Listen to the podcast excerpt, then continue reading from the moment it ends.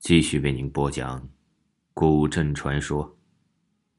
我很漂亮，那帮无论是权贵还是大亨，无不拜倒在我的石榴裙下。每日上流社会最大的谈资，就是哪位幸运的绅士能够在我这里留宿一宿。所以，我是最漂亮的。不要脸的臭婆娘，你闭嘴！交际花吓傻了，这究竟是谁发出的声音呢？第二天，交际花领来了一位风度翩翩、长相俊美的青年男子。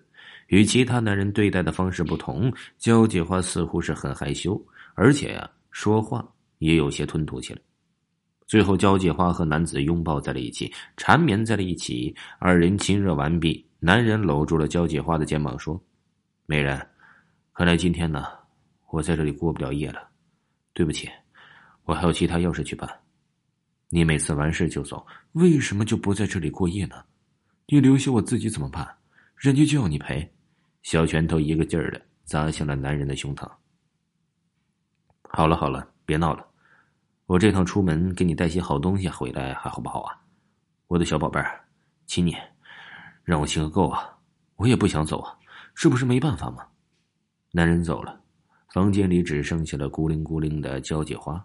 他知道。男人并不是有什么事情要走，而是男人呢有了老婆要回去交差，自己无论如何都留不住他的，而且他是自己最心仪的男人，曾经有无数次想抛弃眼前的一切跟他一走了之的想法，但是每次他都要回家见他的老婆。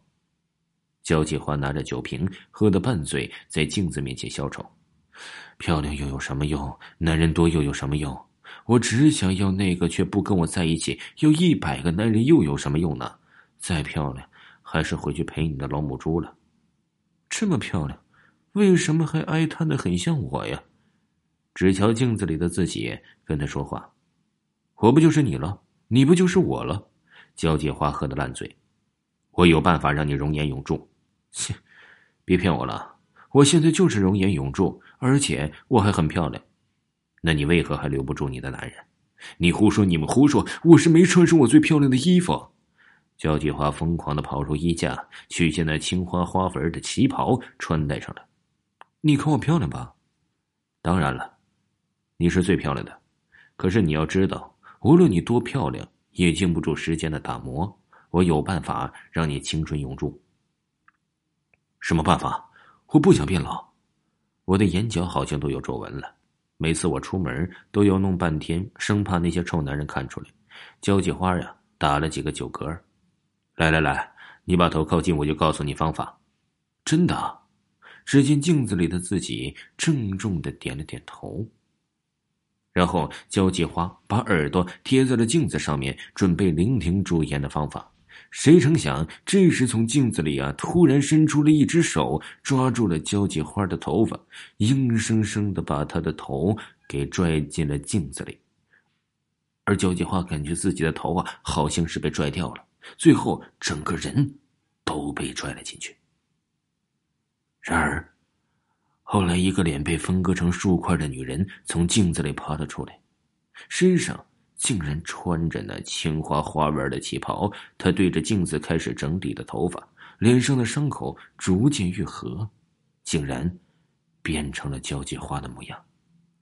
他淡淡的对着镜子说：“长了一张漂亮脸蛋就堂堂正正做人，何必勾引有妇之夫呢？”后来呀，他拿了一块大布盖住了这面镜子上，镜子里的女鬼长时间和他接触，竟然学会了他的所有。说话、表情、人脉以及其他的所有，后来呀，挂着他的名字在这世界上活。然而，之前在故事里说的那个能在镜子里看到的那个女人，大概就是那个交际花吧。听众朋友，本集全部播讲完毕，请您继续收听。